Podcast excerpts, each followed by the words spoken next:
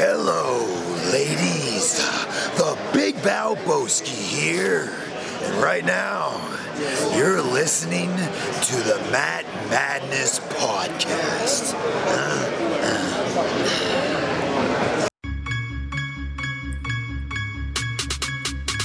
They talking all of this madness, talking all of this madness, talking all of this madness. They talking all of this. Hello, everybody, and welcome back to the Matt Madness Wrestling Podcast. I am your host, Ron Pashery Jr., and with me this week are my good friends, Preptagon Jr., Josh Prepagina, and Mr. Wednesday Night Live. We call him Alo. The ladies call him Balo, Aaron Lloyd.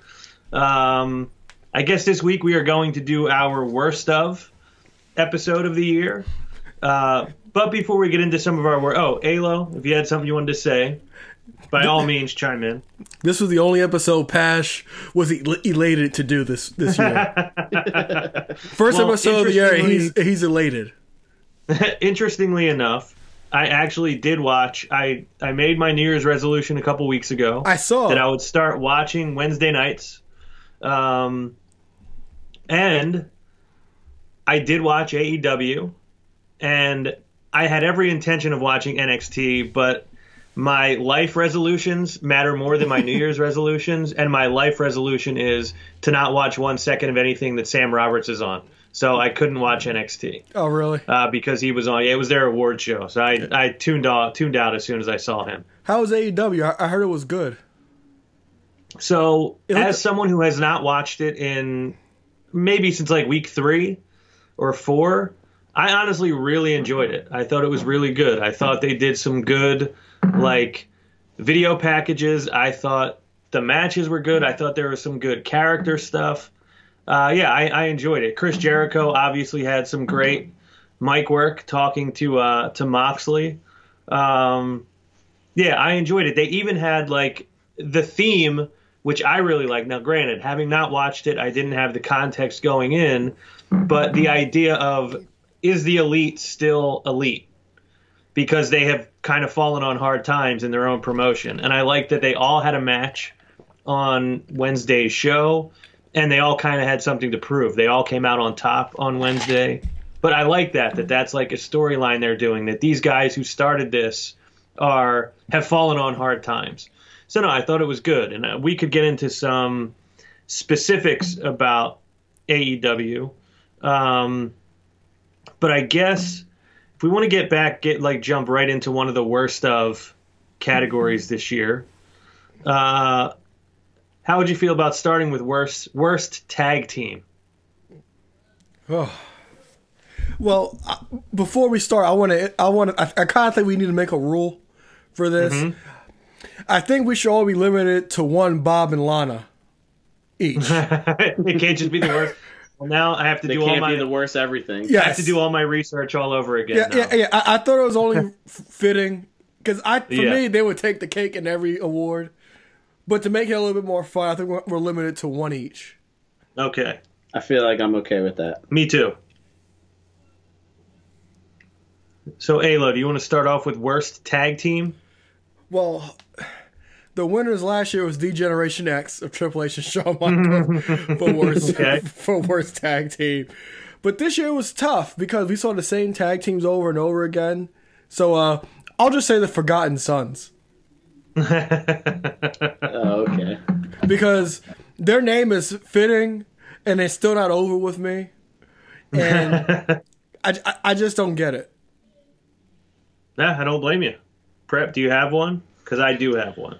So, for my worst tag team, I'm gonna go with. Damn, I just had it.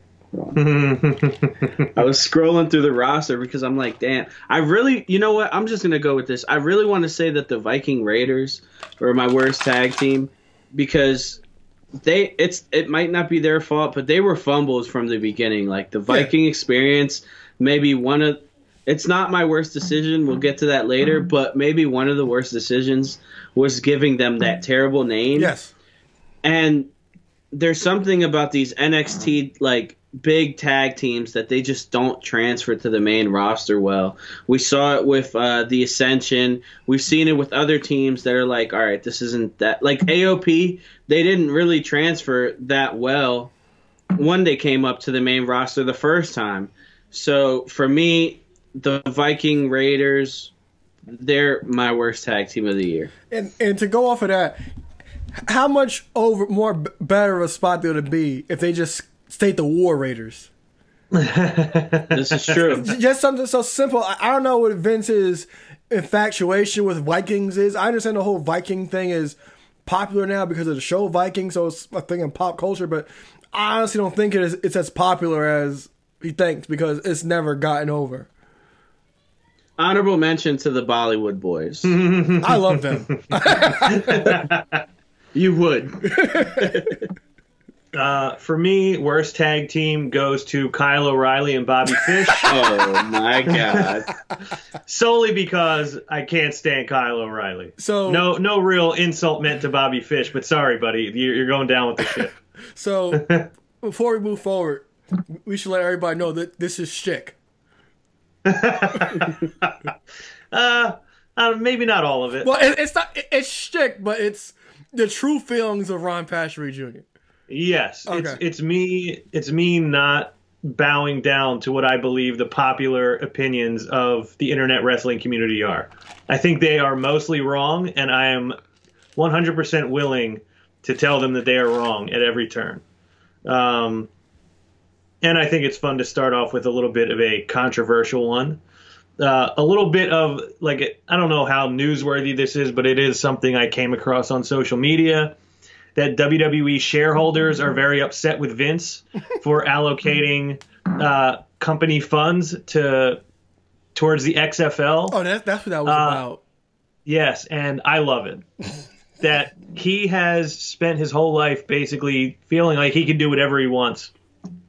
Now he wants to fund this other project he has, and all these people are mad at him for taking money away from WWE. I I hate that guy. Um, and I don't know if anyone has any feelings on him getting in trouble with the shareholders, but I will say, shareholders, he's done a lot worse stuff uh, for your shareholdings than taking some of the revenue for the XFL. Almost everything he does on every Monday night is worse than him selling off WWE shares. They're putting stuff on hold for the XFL. Um, but yeah, I hope uh, life continues to be miserable for him. I hope his ratings continue to go down. I hope the XFL fails, and I hope he ends up bankrupt by the end of 2020. Yikes. That would be my uh, my wish for Vince McMahon uh, in the coming year. Um, let's see, which one do I want to go with next here? How about worst segment? I will go first, uh, and I'll get my Bob and Lana out of the way. Uh, to me, anything that had Bob Lashley and Lana in it was the worst segment of the year. Every single one of them. Uh, I don't know why millions of people watched this stuff on YouTube. I don't know why anyone continues to watch Raw uh, for any reason, especially when this is on TV. But that is my vote for worst segment of the year. Is anything those two did together. How about you, Alo? Oh, Patch, I have a confession. I did it. I was the one touting the YouTube numbers for this stuff Mm-hmm. since the since the inception of it, but I didn't even watch it this week. I, I, I couldn't bring myself. I, couldn't bring myself to do anything. it. I think it was smart. Yeah, I, I saw Liv Morgan, and I saw the group text, and then uh, you you wanted me to say this. The lesbians. Yes, thank you. But uh, the only redeemable thing that came out of those segments. Say it one more time. the lesbians. But, uh, but that was mainly for you. But my worst segment of 2019 was "Give me what I want, give me what I want, give me what I want." the forgot Batista that was this Triple. H segment. I still watch that segment just for laughs and giggles because nothing was there, and the way Tri- Triple H is leaving, it, he can't even recover from it. I'm gonna give you what you want. You want? Give me what I want. Give me what I want. Oh, I know what you want. Give me what I want. It was so bad. But so that's my was worst terrible. segment of the year. A lot of saliva all over the place Yeah. during that segment as well. Yeah, my worst segment of the year was the wedding. It was awful.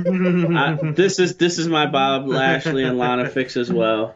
I, and I do agree with Pash that anything, or I won't say anything. I did laugh at a few things that they did, but like the majority of the garbage that came out of this Lashley and Lana feud and Rusev or whatever, it's just so bad. And the whole lesbians thing really crushed it for me. Like, you guys make these fantastic video packages for Liv Morgan, and this is what you bring her back to do? Yeah. Like, don't get me wrong, I'm not saying that this girl's like future Hall of Famer, but don't build up this talent for nothing.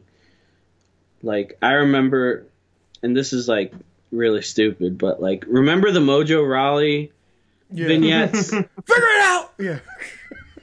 did did we ever get anything from the Figure It Out No.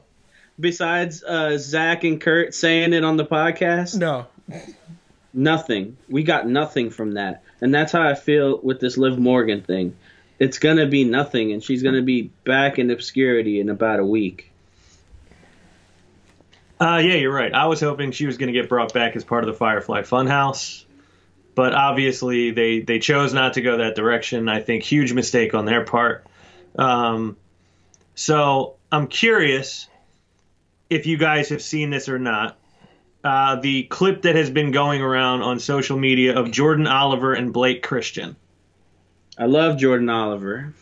But have you seen this clip? Yeah, of- that that they said like choreographed, whatever. Like they were upset about it. well, some people were upset about it, and of course, some people were in love with it. Um, Ayla, have you seen this clip or no? No.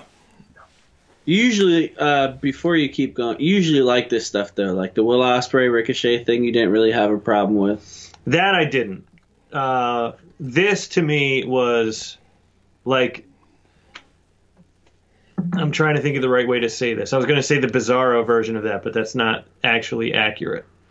This is like that times a million, where it this might as well have been like an NSYNC video to me. Those are good. I okay, this was that if it was bad. Okay, this is a Backstreet Boys video then. okay. This it was too at least with Ricochet and Ospreay, it was like, okay, I'm watching two guys who are really great at what they do, who are maybe the future of where this is going. And to me, these two guys, it looks like as if what Ricochet and Will Ospreay were doing went in the wrong direction. Uh, it was like too much. It was too like it looked like. I hate to say this, but it was like too soft for me. It it just it didn't. Which one did you say you liked? Jordan Oliver. Jordan Oliver. Well, he's a local guy. Oh, okay. I used to see him at Dojo War shows and in CZW. He's on TV now on MLW. Like he he has like a platform. Like long, like he was like uh, CZW Wire champion for a really long time, and he has like his own faction, like the Young Dumb and Broke guys. He's he's 20 years old, you know. Yeah. Oh, he's that young. Yeah, and I think he's good at this whole like high flying style, and he has size, which makes it even more better. And he's not even filled out yet, so I like. But I understand the hate on it, but I still think like I don't know. It doesn't it doesn't bother me. Like I've seen, like I'd rather watch that than like a lot of these women's matches that we that we get on Raw, you know, or a lot of the matches in general that we get on Raw. so what? So Yeah, what, I- so what actually happened in the video? It it's just a match of them doing like acrobatic countering each other. It's it's like it's it's Ospreay and Ricochet like on steroids. Okay. So But like, let it doesn't. Let me just say that they don't have that finesse. Like Ricochet and Ospreay, I don't know if you remember that, but that was like, mm-hmm.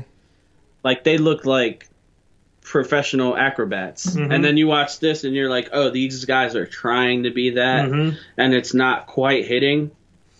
Yeah, it's like nothing's actually really happening. They're just kind of dancing around the ring for for five minutes. Uh, and my thing is, I don't want to like trash either of these two guys because obviously I have no no personal vendetta against each, either guy. I like to see them both have like a long successful career. I'd like to see them both make a lot of money. But what they did in the ring is just like, come on. I have no desire to watch that. There's no no reason I would ever sit down and watch it. And I know my thing is if you don't like it, don't watch it. And I will just say, in my defense, I didn't go out of my way to watch it. As scrolling through Twitter, I just kept seeing it over and over again, and I felt I should comment on it that I hated it, and uh, I hope I don't ever see it again. Um, Yeah, I'm trying to get the like video number for Alo so I could tell you how successful it was. oh yeah, I'm sure that. but I'm I sure it's can't find the original. numbers. But just on Jordan Oliver's, he has like 1,500, you know, view or likes or whatever. Okay. Yeah, I'm sure it got a ton of viewership because it's it's one of those things, and maybe this is good that it's so polarizing because it seems like people either love it or hate it, and that seems to be what you kind of need. You have to be one of those two extremes, or you have to have both extremes. Uh, so maybe that it was good for both. Of them. Well, definitely it was good for both of them because it got them both a ton of exposure.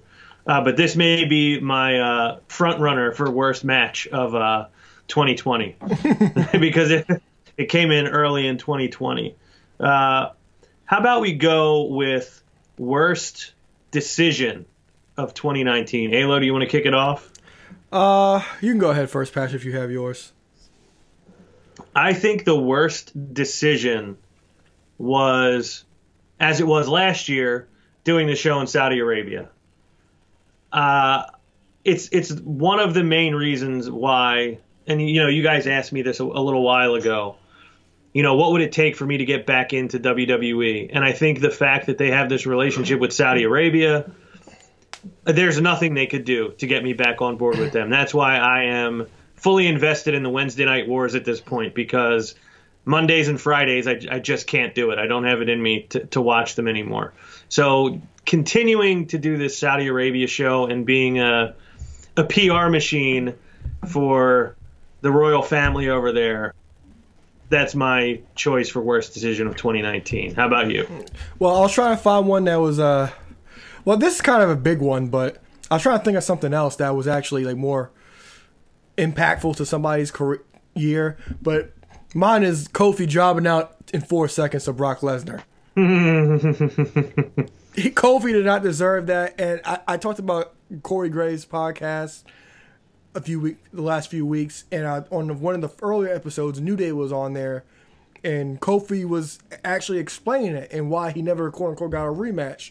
It's like, and he was saying, I'm, I'm basically, I, I'm think I'm quoting him properly, but just take me as paraphrasing. But he told him that I lost in four seconds, so a rematch isn't even valid because I didn't even put up a fight. And Kofi being the, the, the quote unquote company guy, and that interview with, with Corey Graves is, is just okay. I, I we understand it, but you deserve better than that. And like when the when the match got booked and announced, it was like, oh my god, what, like how's Kofi going to get, get get out of this? Like we all knew Brock was going to end up winning, but we didn't know how, what the outcome was going to be, what the match was going to look like. But they just completely squashed Kofi and destroyed everything that he built for those six months since WrestleMania into the debut of SmackDown on Fox. They killed. It wasn't, as you know, like if it's not Vince's guy, the champion isn't always that important on the in the on the on the match card. But Kofi actually, like Eric said, he had a pretty good year. Like he defended the title numerous times on Smack on TV and on pay per view, and the matches were good. And he finally kind of reached his dream. He was the biggest storyline of 2019, and he actually won the match of the year from us. So that's my biggest booking decision that they messed up on in 2019. And also, how far ahead did that championship and that brand get because of Brock Lesnar? Because to my eye, it did not really make any difference for them. It did not push them in the right direction at all. He's not even on he's not even on SmackDown anymore, which is saying a lot too. Yeah, it was a pretty stupid decision. Prep, do you have a worse decision? I gotta go with the same one. I was trying to think of something else, but that was my first pick. It's it's a shame because you know that movement was so pivotal, and for them to just shit all over it, beating him in whatever it was, two seconds. Like it was so bad that they didn't even count to three; they just counted to two. Is that true? No. I kind of was hoping it was. And we don't even need to do a three count. That's how bad yeah, but- going to be. That was that's that's my pick as well. Um, so before we move into any more awards, I wanted to talk a little bit about something that I know happened uh, in WWE this week. We had reports of a Randy Orton injury at, I believe, a live event, Yep. and it spilled over onto Raw, where he basically revealed that he was pretending to be injured and got one over on AJ Styles, to which all I can say is like, yes, we're definitely now getting Randall Orton at the 2020 Royal Rumble. Like as if anybody really needed that. Randall Keith. Why did they need why did they need why did they feel the need to tease us not getting Randall Orton and then give us this big reveal as if anyone should care in 2020 that Randall Orton is going to be able to still wrestle. Alo, do you care that Randall Orton is not on the shelf? I'm glad you said that because once again, you're just, it's 2020 now, and uh, I know me. You talked about um, a monthly schedule for what we'll be doing, so I was kind of brainstorming which Royal Rumble we should watch, and I thought about 2004, and I'm like, I think that was Randy Orton's first Rumble match he was in. And that's 16 years ago. So they're teasing Randy Orton being in a Royal Rumble, being at the Royal Rumble for 16 years, for the 16th year in a row, basically. Yeah. Who needs that? I don't know. Like, like I always say, I am not clamoring to watch like Kareem Abdul-Jabbar play basketball anymore. I don't need to see Brett Favre come back. Why do I need to see old wrestlers keep doing it? Like, sorry, it doesn't do it for me. I need like keep the train moving forward. Like Jerry Rice, he the greatest of all, the greatest football player probably of all time. I don't need to see him play anymore. So, I, I it's just beyond me that they still act like these guys are at the top of the profession when they aren't. And they easily could just put somebody else in that position. And I can't wait till 15 years from now when they don't have any stars left anymore to bring back. They'll because they wasted well, they wasted the last 15 years continuing to give us Stone Cold and The Rock and William Goldberg and like all these guys, and a whole generation of guys will have passed with nobody but Cena becoming like an, a household name. So they will not have anyone to turn to eventually, and I cannot wait till that day comes when they realize, oh shit, like, do people want to see an 80 year old Stone Cold Steve Austin? Like, sorry, they probably don't, and you won't have anybody else to put in that place. Uh, Prep, are you excited about Randall Keith Orton potentially being in the Rumble this year? I mean, I guess. It's, Yeah. It's. I mean, there's. I, I'm kind of indifferent to it. Like, I don't have the hate of him that you do. So it's it's just he's just another guy in the match. Like the I guess the problem would be like, oh, he's taking up space for like you know, you got to figure in you got to figure that NXT will be incorporated like more so this year. So if he's in it, then that's less NXT guys that I get to see in it. And my problem is, isn't even so much him being in it. My problem is that you thought anyone would care about the idea. Oh, thank God he's not injured. Andre Andre cares. Yeah, Andre, Andre care likes whether Randy Orton was, Randy was injured Orton. or not. Has he seriously never been in a Royal Rumble? No, he's been in it every year for like sixteen And has years. won it what twice? Yeah. He's won twice. I was scared for a second. Because I'm like, what the hell? That's his boy. I love Randy Orton. Yeah, it's it's it's not my boy. We we could talk about that at another time. Yeah. Um, My and boy's honestly, I Elroy. don't- I don't. I don't even know if it's so much hate for Randy Orton. I think it's that he like represents a certain thing that I hate, and he's kind of the way I always use Sami Zayn as like the uh, the indie darling. I don't have anything against Sami Zayn. That's just the name I use to make an example. I think Randall Orton has become the face of like this guy that has been around so long that like why do we care about him anymore? Uh, and you know what? Randy Orton is kind of like a little bit passively racist and kind of an asshole. So you know, I guess there there are some things I don't really like about him. Uh, so to maybe the worst superstar of the last 15 years, you know what? I won't go worst superstar yet. We'll hold on to that. How about we go worst angle? Well, this is hard now that I already used my Lana card. Uh, oh, my worst angle is the wild card rule. I actually had that written down and went with something else. Really? Yeah, Well, I'm glad I changed mine. I'm interested to see what you have, but yeah, th- that that was terrible. And then when Vince even announced it, he's like, "I just made it up." I'm a genius. Like I really feel that he made it up on the spot. which he very well may have. I just thought about it. It, it, Uh, was, it, it was not good. It made no sense, and it was definitely one of the worst ideas he ever had.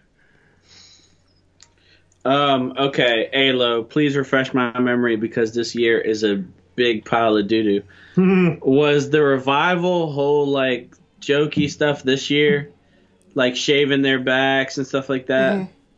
That's my worst angle.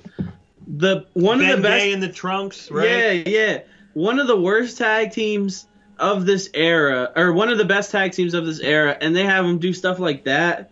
Like, come on. That's my worst angle. That's a good one.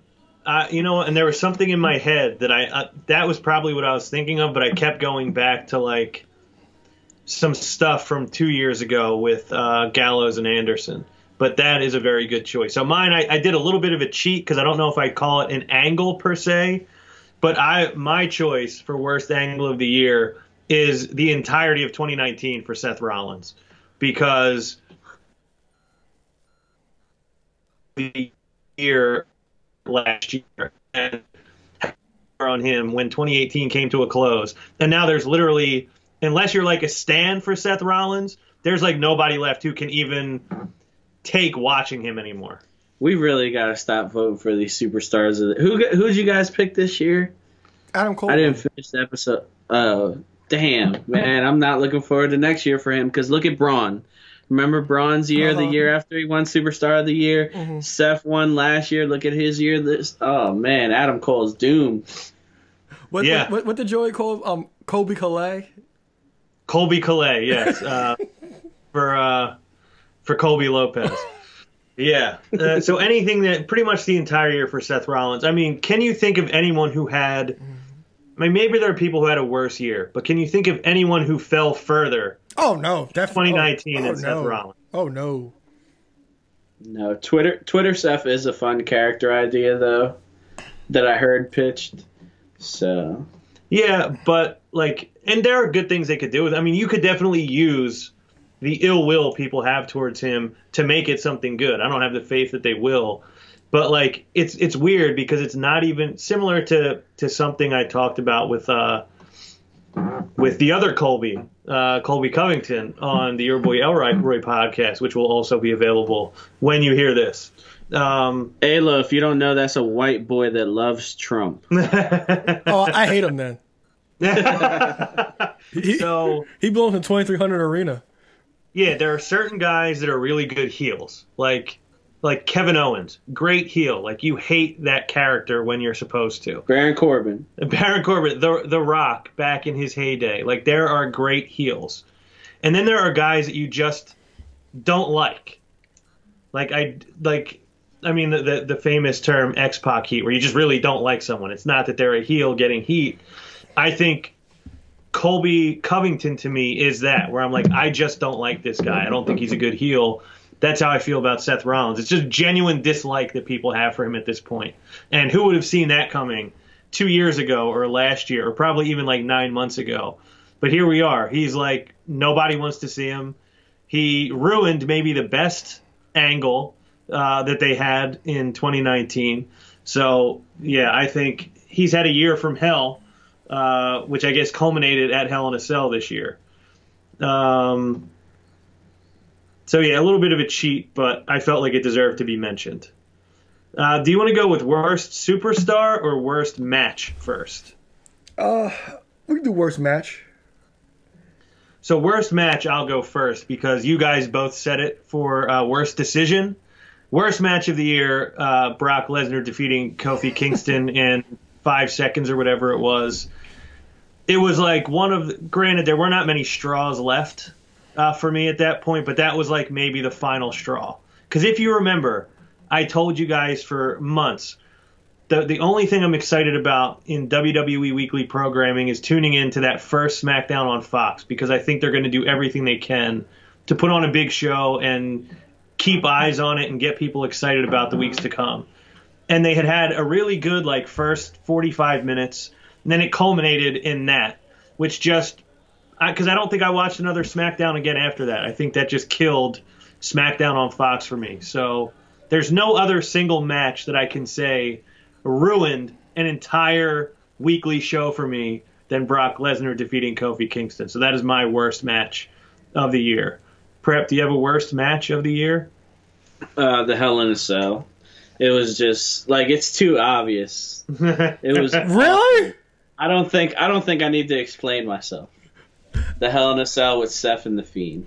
I don't have to explain myself for my answer. The worst match of 2019 was Mark Calaway versus Bill Goldberg in Saudi Arabia. Oh wait, say that one more time. You're breaking up. Uh, the worst match of 2019 was Mark Calaway versus Bill Goldberg And uh, which one was a Super Showdown. Who could be?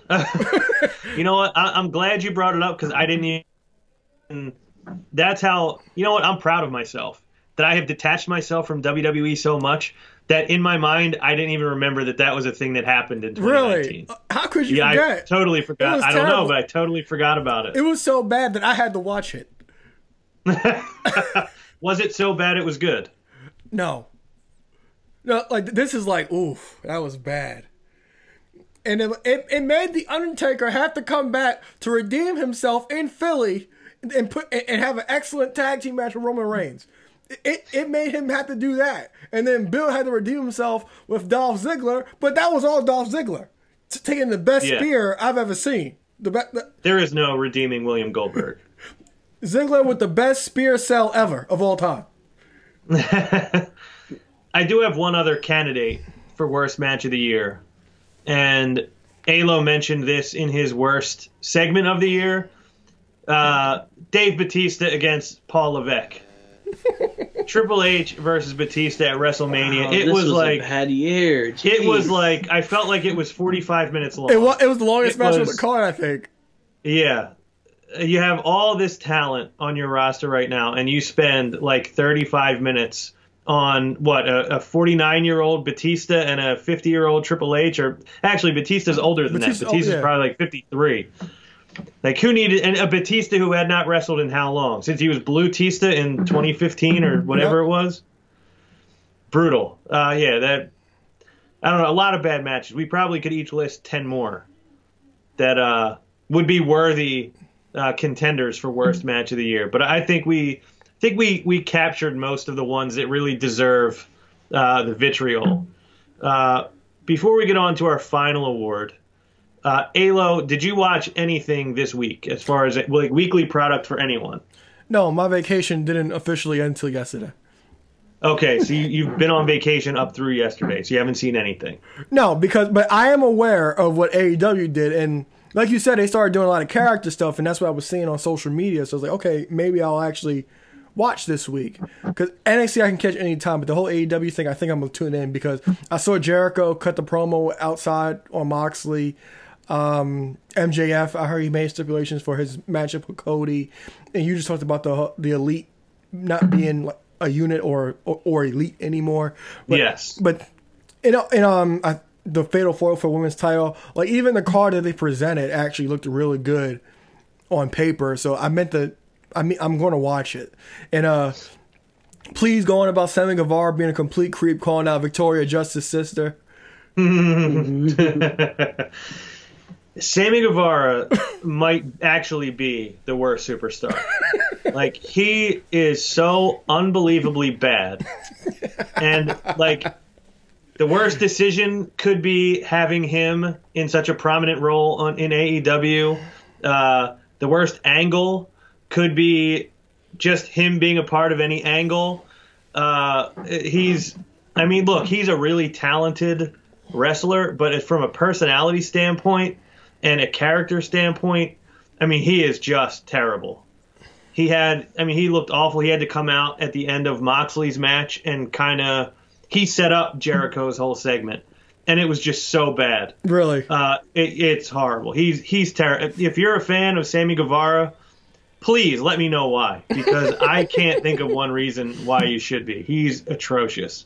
Um, but yeah, and the other thing they did that was good was Jericho did the whole thing basically pitching to Moxley. You know, you could join the Dark Order or whatever they're called. You could join what is Brandi's thing called? The Nightmare what? What's it called, prep? Collective. Okay. Nightmare Collective. He was basically he was saying you could join these other factions, but you can come and be an equal partner uh, in the inner circle with me. So basically, he offered him like we can be co-leaders of this thing. You're going to be on equal footing with me. And Moxley, the, the only response was like, you know, I consider you a friend. I consider you a mentor. You're somebody I look up to, and the world will get their answer next week. So it's like they had this all this build up for Jericho and Moxley, and they gave you a reason to tune in to see how that that turns out next week, which WWE has gotten really bad at giving you a reason to want to watch next week, and AEW, if nothing else, gave you that uh, to look forward to next week. And MJF, obviously, anytime he's on the microphone, it's great. Uh, and he this week was no exception. Uh, gave the stipulations to Cody, got a lot of heat from the crowd. I'm trying to remember what the what the uh, the stipulations were. One was You can't that- touch him until the pay per view or something like that. So that's one. One was that he had to defeat a wrestler of his choosing, which is uh, Waldis or whatever the guy's name is. That's his bodyguard. That looks like a a poor man's Roman Reigns to me. Um, and the other stipulation was that MJF gets to whip him with his belt ten times, which which I, I kind of think is funny. Uh, but yeah, MJF is is tremendous. The more he gets to be on TV, the better. The more he gets to talk, the better. And I think Prep, you said MJF is. I don't. Maybe it was you that said this. MJF is great till he has to wrestle. Yeah, yeah. And I find him. I may be in the minority with this, but like I find him to be the type of wrestler that like. It's funny to me that he's not like great in the ring. Like it's entertaining to me that he's not a great in ring worker. It kind of plays into the whole gimmick and the whole character for me.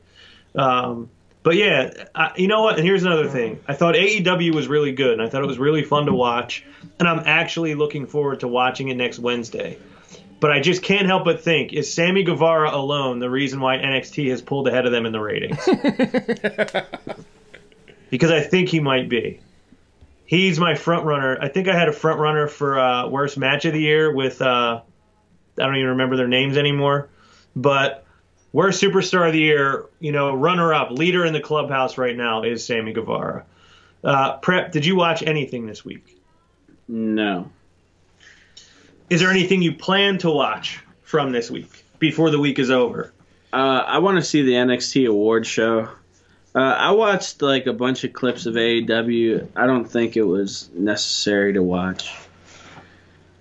Um, yeah, it may not be necessary. And Uh, maybe, oh yeah, and I saw. I mean, I saw the Raw segments, like most of them, but I didn't like sit down and watch anything. I got stuck watching, or not stuck. I, I was actually pretty happy watching you. Th- Thank you. yeah, I. Uh, Fantastic. So Yes, all three of us watched it.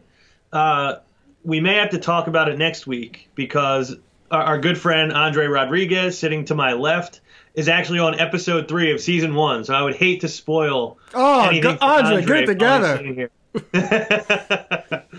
uh, yeah, we, we had a little bit of a chat about it in the car earlier. Okay. Andre, I'm gonna let, I'm gonna let you just start talking here. Andre just held up his phone to me with just Samoa Joe question mark. So I would like to know what is it you'd like to know about Samoa Joe? Is he gonna be champion in 2020? Oh The man, superstar that the WWE needs? Will he Andre- redeem them? Andre, he should have been a champion at some point in 2019. He should have been a champion at some point in 2018. Was he on the main roster at any point in 2017 or no? He was. So he should have been a champion at some point in 2017. And they have had at least a half dozen opportunities that like made perfect sense to put a title on him and they never did it. Well, wait, was he ever was he a he was like a mid-card title at Yeah, some he, point, right? US, he was a U.S. champion this year. U.S. champion. That's right. The perfect opportunity to make him a champion, I think, was when this stuff was going on with uh, like Braun and Brock and all those guys. Yeah. hmm Samoa Joe is maybe the guy most deserving of a world championship that does not have one or has not had one. That's literally what I was thinking. Like, why have we not seen Samoa Joe versus Braun or Samoa Joe versus Brock? Because I feel like he'd be that guy to really take it to them. Not just in the wrestling area, but in the promos. So we've seen him against both of those guys, and hi honestly, his promos are excellent, no matter who he's feuding with. But Like, the, Bro- oh, the, the Brock stuff was amazing. Yeah, Yeah. the Brock stuff was some of my favorite stuff. So he Uh, faced Brock. yes, Oh, Did he yeah. win? no. No. Basically, they they build him up just to have him like not win, and it's it's Why? been Why is Brock always like the gatekeeper in all of this? It He's makes not no the sense. gatekeeper though. He's But you know what I mean? He's like he's, He's that guy the- who's always yeah. spoiling everything. because they see him as the guy who used to sell a million UFC pay per views ten years ago. he's not that guy. Like that's what they think he is, and he's not anymore. Nobody cares about Brock anymore. And I was going to say unless you're a Brock stan, but I don't know how many of those there are. Uh, so then I'll I'll ask the two of you each. One, do you think we see a world title on Samoa Joe in 2020? And two, what is the best reason you could come up with for why we have not seen a world title on him yet? Uh, I do I do think that they're gonna put the title on him at some point this year. Uh, I think his work on commentary just like made Oh. them love him Oh, yeah. more. Oh yeah. so, yo, you know what's crazy? The only thing I looked for in these la- like the holiday season, I decided to like take a little break, you know, from wrestling, a little step back from social media, and like the only thing I would seek out was Samoa Joe, and he was just spitting that fire. Like he is so good. So I think the only thing that would hold him back is like Vince reminding himself like he's fat. Uh, before you give your answer, I, I want to say something real quick. Obviously, you both know from doing this show with me that I hold my own personal skills on the microphone in very high regard. Uh, and that most of the time that I've watched guys speak into a microphone in WWE, most guys I would look at and be like, I could do that better than that guy. Samoa Joe is on a very short list of people that when I watch him talk into a microphone, I say, I wish I was as good as that guy. So that's how good Samoa Joe is to me on the microphone. Is he's one of very few guys that I'm like, wow, that is what I aspire to, to be that good at using my voice, using my words into a microphone as Samoa Joe does. Now, Alo, do you think we see a world title on Samoa Joe in 2020? And what do you think is the best reason you could come up with why he has not yet? Absolutely not. and because he's freaking fat, bro. That, that, like, he's, he's not going to do it. He's not going to do it. I love Samoa Joe. I've been champion Samoa Joe for years. Vince isn't going to do it. He's not. He's just not. Because one, like Andre, was- like he was saying about uh, Andre was saying about Brock being the gatekeeper, the quote unquote gatekeeper. You can you can make that you could you could use that use that word as it because Brock's not there half the time. so Yeah. that's half of that's probably half the year right there that Brock that Brock will be going and who knows what what's going to happen at WrestleMania because the reports going around that nobody knows what the hell they're going to do at WrestleMania yet, which could be a gift and a curse. But I don't see it. Like they position him to be in his big in his feud with uh, Seth Rollins and AOP, but like who who cares? Like Samoa Joe should have been world champion two years ago because like I said, we talked about just talked about a few minutes ago the whole Brock thing with him and Brock going into Great Balls of Fire and what he did with Paul Heyman, how great it was, and how he actually took it and choked out Brock, and Heyman saying Heyman legit being afraid of Samoa Joe, saying, "I'm just an advocate. I'm just an advocate. I'm just an advocate." That was so good. I remember the first like the first part of that whole build was so fantastic. yeah, even with the Bra- Braun the same way. Braun, remember he had they, that that face off heading to No Mercy, but the matches they, they weren't great because we because they had to book Brock to win, but I don't think Samoa Joe's going to do it. Well, I don't think they're going to put the title on Samoa Joe because one, because Brock's going to be there for Brock's going to be going for an extended amount of time, and after that, we don't even know who the next guy is going to be. It should be Joe, but it's not going to be. So one more thing I want to say to Andre about Samoa Joe. A couple months ago, uh, I actually used Samoa Joe as an example of the reason. I think they they asked me on the show like, what would it take to get you back into WWE? And one of the examples I used as to why I can never get back into WWE is because even if something is going really well that gets me excited, they have killed all of my faith in their ability to like pay it off or make it something that I still like. And the main example I used was Samoa Joe, the amount of times we have been teased with like they're to do it and then doesn't happen. Oh, they're to do it, doesn't happen. So I'm glad you brought up Samoa Joe because he is definitely a favorite of those of us on the show. We definitely are bitterly disappointed with the lack of championship accolades he's received. And you know what? I'm to say they will put a title on him in 2020 just for no other reason than I just think the guy deserves it. And he's earned it. It's not just because he's been around so long. He has done exceptional work in WWE and it's not even like living off of his history. It's like anytime they put him in something, he's probably one of the two or three best things they have going on in the company, if not the best. So eventually, I feel like that has to be rewarded. And why not 2020? Why not start off the new decade with giving a, guy, a deserving guy his first world championship in the company? Um, and what's the last thing we have left? Worst superstar of the year? Yes. Prep, you want to go first with your worst superstar? It's a shame because this guy, when he first debuted, was like on the trajectory trajectory to be like the best of the year. But I gotta go with Bray Wyatt, the Fiend. like Really? Worst. Wow. the worst. Oh man, I'm so sick of the Fiend. I never want to see the Fiend again. I could see Bray Wyatt. I just don't ever want to see the Fiend again. How much of that has to do with the fiend itself, and how much of that has to do with the fact that they really just destroyed it? Yeah, it's the booking of the Fiend that ruined it. Like, and and it's one of those things. Like, we said it when, be, even before like they had a wrestling match, we always said it has to be two separate characters. Like, and like we haven't seen Bray Wyatt till this this you know Mm-hmm. a, a month ago or whatever it was wrestle, and that's not that's not what it should have been. It should have been more of a balance rather than just have like the major like it was so much fiend way too fast. It ruined it. It really did for for me at least. Well, I, you're definitely not alone. I don't know if a lot of people would say he was the worst of the year, but a lot of people definitely have completely soured on it for the same reasons you did. Yeah, I mean a Myself lot of people would be like, whatever. What's his name? Uh, Bobby Lashley, but I already used my Lashley. card, so- yes, you did. Ayla, how about you for worst superstar? I'm saving the worst for last. Bobby Lashley was is my, my worst superstar of 2019. See? Had to sneak one in. I'm, I like that restraint of using him for that. Yes, and uh, an honorable mention: Lana's wigs, all terrible. Oh yeah, I, I really haven't watched enough to even notice that. Oh, Did Pat, you see it's the. Bob's makeup all over her face? Is that what that was?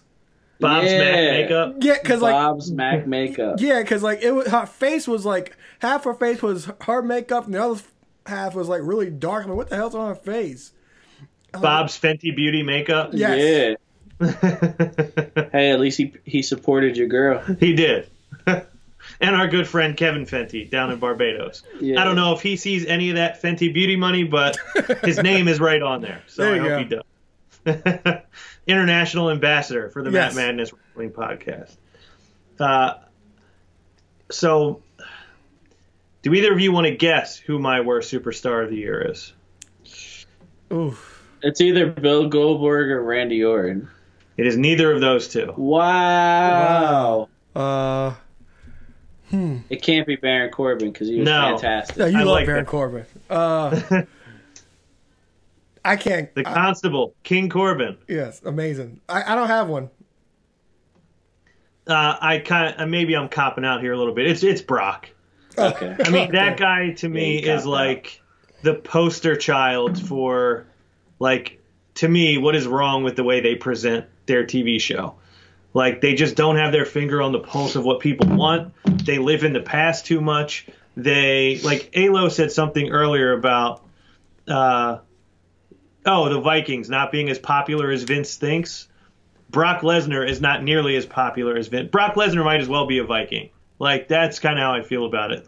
most of the things that Vince really pushes are things that he thinks are way more popular or way more interesting or way more entertaining than they actually are. And to me, nothing exemplifies that more than Brock Lesnar and their over reliance on that guy who isn't even there most of the time. So Brock Lesnar is my worst superstar of the year, a year where there are plenty of candidates, uh, you know, Bob Lashley included, but I opted out of that when I gave him another worst of award. I think Seth Rollins, a worthy candidate. Uh, William Goldberg, worthy candidate. Uh, Mark Calaway, worthy candidate. Paul Levesque, worthy candidate. But Brock Lesnar, Sammy Guevara, worthy candidate. but Brock Lesnar is my official. I'm shocked Sammy Guevara didn't win. I to me, I felt like I talked about him way too much leading up to it for me to make it give him that award. I felt like that was like I need to save something for Sammy Guevara for next year. He has something to aspire to. to dethrone finally someone could dethrone Brock Lesnar and it would be for worst superstar of the year. Um, does anybody else have, actually Alo, I have one more question for you. So you've been on a, a wrestling vacation Yes. that ended yesterday. Yes. Um, after this vacation, are you like excited to get back into it, or are you kind of like, ah, I guess I have to? Like, what are your feelings about jumping back in? Well, th- th- this is why I, I came to you about the idea that I had on like with a new f- schedule and format and stuff, is because we don't have to and we don't have to digest everything and one and digest everything weekly. You know, you don't have to sit sit through the entire raw and just come together. We could talk about it before we record. Well, in the beginning of what we're recording, and then we bring it we bring it all together on a preview show, and then we review the the pay per view the week after. So, as far as the whole getting back into it thing, I'm I'm trying to find things that I know we'll be excited to talk about, and a lot of things that we'll actually have, have fun with. Because a lot of times for the weekly stuff, there's no excitement or there's no fun. It's just like, what the hell is this? Or it's like, even when even when you're not around, and I give you credit for trying to scrape up things to talk about when there isn't much to talk about. Because when I've had to host a show, I've, I've been scrambling for stuff to talk about as well. So I give you a ton of credit for that. But Well, thank you. but yeah, I'm just trying to find things to be, find things to to, to make to show more fun and make us have fun. And the weekly shows just don't do that. But I don't have a problem at all talking about the the, um, the few things, the main major things that are happening on Raw. I don't have a problem with talking about the things that's happening in AEW. But I'm just trying to find my way and having fun with watching wrestling again because 2019, the summer I thought was excellent, but going into the fall and into the end of the year, it was just pretty much lackluster. And there's too much. This is coming from me. There's too much, but I was telling, I was talking to somebody about how the way things are in 2019 going into 2020, it's the new norm, and it's going to continue to get bigger. So we kind of have to get adjusted to it. But that's how I feel about the whole situation. So basically, you're not excited to jump back in. You're you're basically jumping back in and saying, "What can I find out of all of this that I actually enjoy?" Yeah, because there's so much nowadays, and it's the new norm now.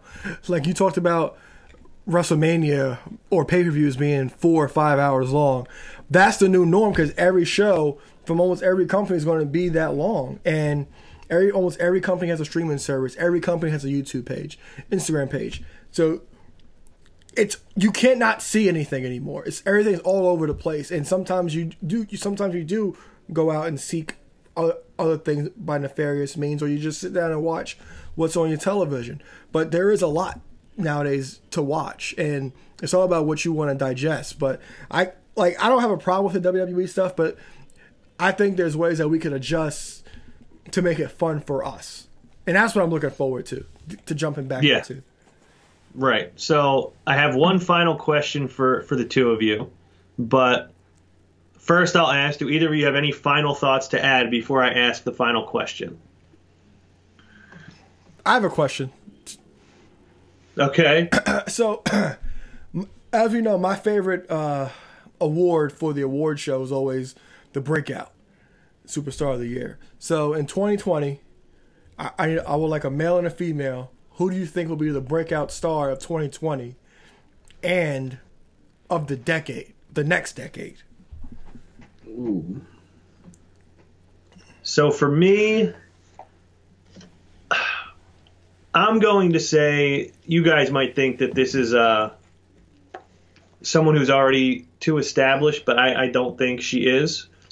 I think Bianca Belair is going to be a true breakout star of this year and the next decade. Hasn't held a title yet. Has really only been put in that in like the title picture the one time. I think she's going to be like one of the true faces of WWE for a a good chunk of this next decade.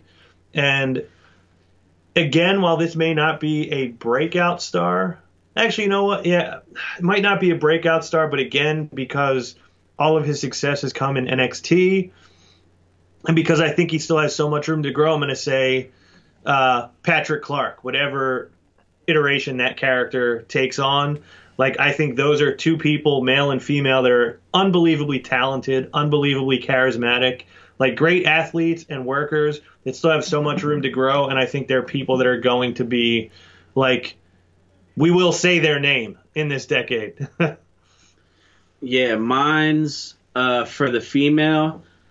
I think that Io Shirai has like the most potential, like to be a bigger star on the main roster, even with that like Japanese. You know, she she only speaks you know Japanese or whatever, but her character in NXT is everything that Vince probably wishes Asuka could be as a heel. Um, as far as the male, I think that I'm going to go with somebody who's already on the main roster. I'm going to say Big E. I think that we will see Big E finally do something this year and for the next, you know, at least five years as we know it. I like I like both of those. Well, my uh, my superstar of the next decade is Brock Lesnar. I'm joking, but um, Uh, I mean, they he'll still be there. Seem to think that. he'll still be there. But uh, for the breakout that I think for next year, I think it'll be Keith Lee because I talked about last week on the reward show. I would love to know the the, the work that went into who's going to finish those Survivor Series matches. It ended up being Rhea Ripley and Keith Lee for NXT, and Keith Lee getting the rub over Roman rub with Roman Reigns, and I don't think on the main roster he'll get the rub because I think he, he'll fall into the whole Samoa Joe pattern because of his size and he could do everything else. So he'll be kind of seen as a utility and a stepping stone. But I think he be a real big deal in 2020. And for women, I put this on Instagram already. I, I, I'm I'm saying Chelsea Green. I think she has everything. I think she, I think she's really good. I think she's almost a total package except for polish. But um, I think I I think th- that's her. And for the decade, I'm gonna go with Rhea Ripley. well, yeah, she's only what like 22. Uh huh. So yeah, she's hasn't even reached her her prime yet. So obviously a good contender for like breakout star of the decade. Yeah, and who knows Uh, if Ashley will still be around by then? So, Oh God, I hope not. well, she's Uh, engaged. Oh, is that official? Yes. Cool. Real original Andrade. when I asked if there were any final thoughts, it looked like maybe you were about to say something, but I'm not sure if you were. But I'll give you the opportunity now if you were. Oh yeah, I mean, sticking with the like future theme, Alo, what figure do you want to see in the next coming year? That's already announced or unannounced. No, no, no, like something that's not announced that you do want to see. Uh, oof. Um. Huh.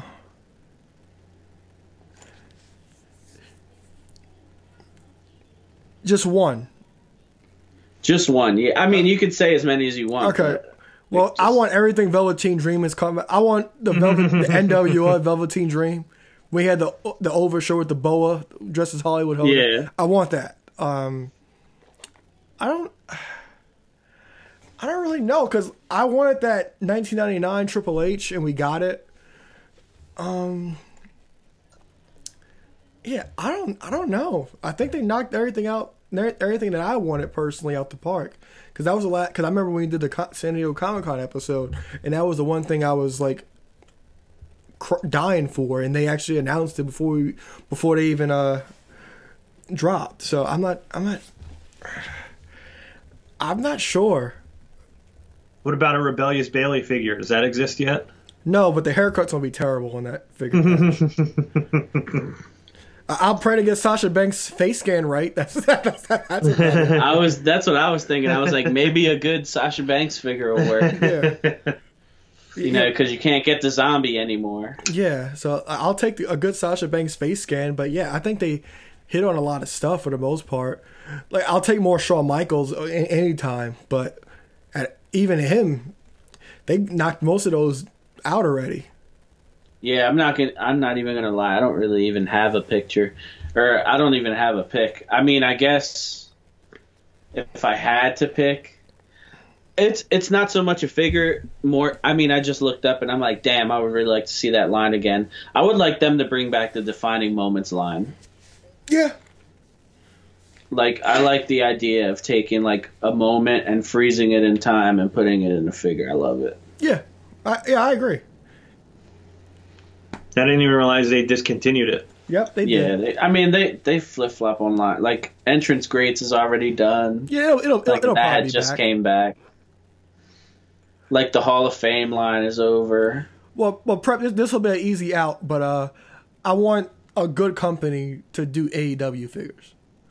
This that is true. You know what? I am really looking forward to those Super Seven figures. Are they doing? They're, they're doing New Japan and the Lucha Brothers, right? Yeah. If No, Boss Fight Studios is doing the Okay. Lucha Brothers. Yeah, because like if, if Super Seven, they could just start with the Elite, and that'll all sell out instantly, Yeah. and go from there. Because we don't really need a Jericho yet. Jericho could be like in Wave Two, or if they want to involve Jericho in Wave One, just do do Cody, Kenny, the Bucks, and you could do Jericho in the first wave, and then you could throw in Hangman later. But that's all I really. That, that's what I. That's what I think. All right. So then, my final question I will address to the two of you. This is our worst of episode. Uh, so, continuing with that theme, do you think 2020 is worse than 2019? Oof. Um. The way the way things have gone, I'm gonna say yes because things have gotten progressive, progressively worse. And Prep, what about you? Will 2020 be worse than 2019 was? No, because remember before AEW happened, I said what had to happen for WWE to really change stuff is when money starts coming. You know, when money starts getting cut out of their pockets, mm-hmm. when two hundred thousand of their viewers are being seen on A or being reflected on AEW's numbers, that's going to start to happen. You know, a million viewers leave, a million viewers are actually a million viewers more are watching the other show. So I think they have no choice but to, you know, the money's not going to stay. Contracts you could always get out of them. So if Fox really isn't happy, they could do something about it. So you think then that AEW has provided enough of a competition and an alternative that it will force WWE to be better than they've been? And it's not even that they're like I I'm not even satisfied with AEW. Right. It's just the fact that they exist. They exist, and there there are a number of people, like Yeah. over half a million people, are watching every week, and usually closer to a million than a half yeah, million. that's that's it. Like they they they really have to do something, and I I think it'll get better. Like this whole Lana shit will probably be done in the next few weeks, and then we can move on. You know, now's the build. You know, you get the Royal Rumble, you get that middle pay per view, and then you get the damn WrestleMania. So at least now I know they'll try. Well, I'm I'm happy that we ended with a little bit of optimism on the worst of show. Um, so I hope you guys enjoyed it. I hope if anyone is watching uh, the weekly products over the next week until we're back, I hope you enjoy them. Uh, for Preptagon Jr., Josh Prepagina. For Mr. Wednesday Night Live, we call him Alo. The ladies call him Balo, Aaron Lloyd. I am Ron Pashery Jr. And, you know, goodbye for Andre as well. Thank you for being here. Uh, we will see you next week. Hop on the top rope, about to land with this elbow. Got him down, put him down right now, hit him with the palm handle. Tuning up the band, y'all don't understand. Fist of Superman, it's a summer slam. Here we go again. Fans marking man, man, I hate my balls. Shut the Vince McMahon, it ain't shake the land off the cell. Fans love it, ain't hard to tell. Talking madness, awesome. Well, what I'm cooking, man, y'all off the smell.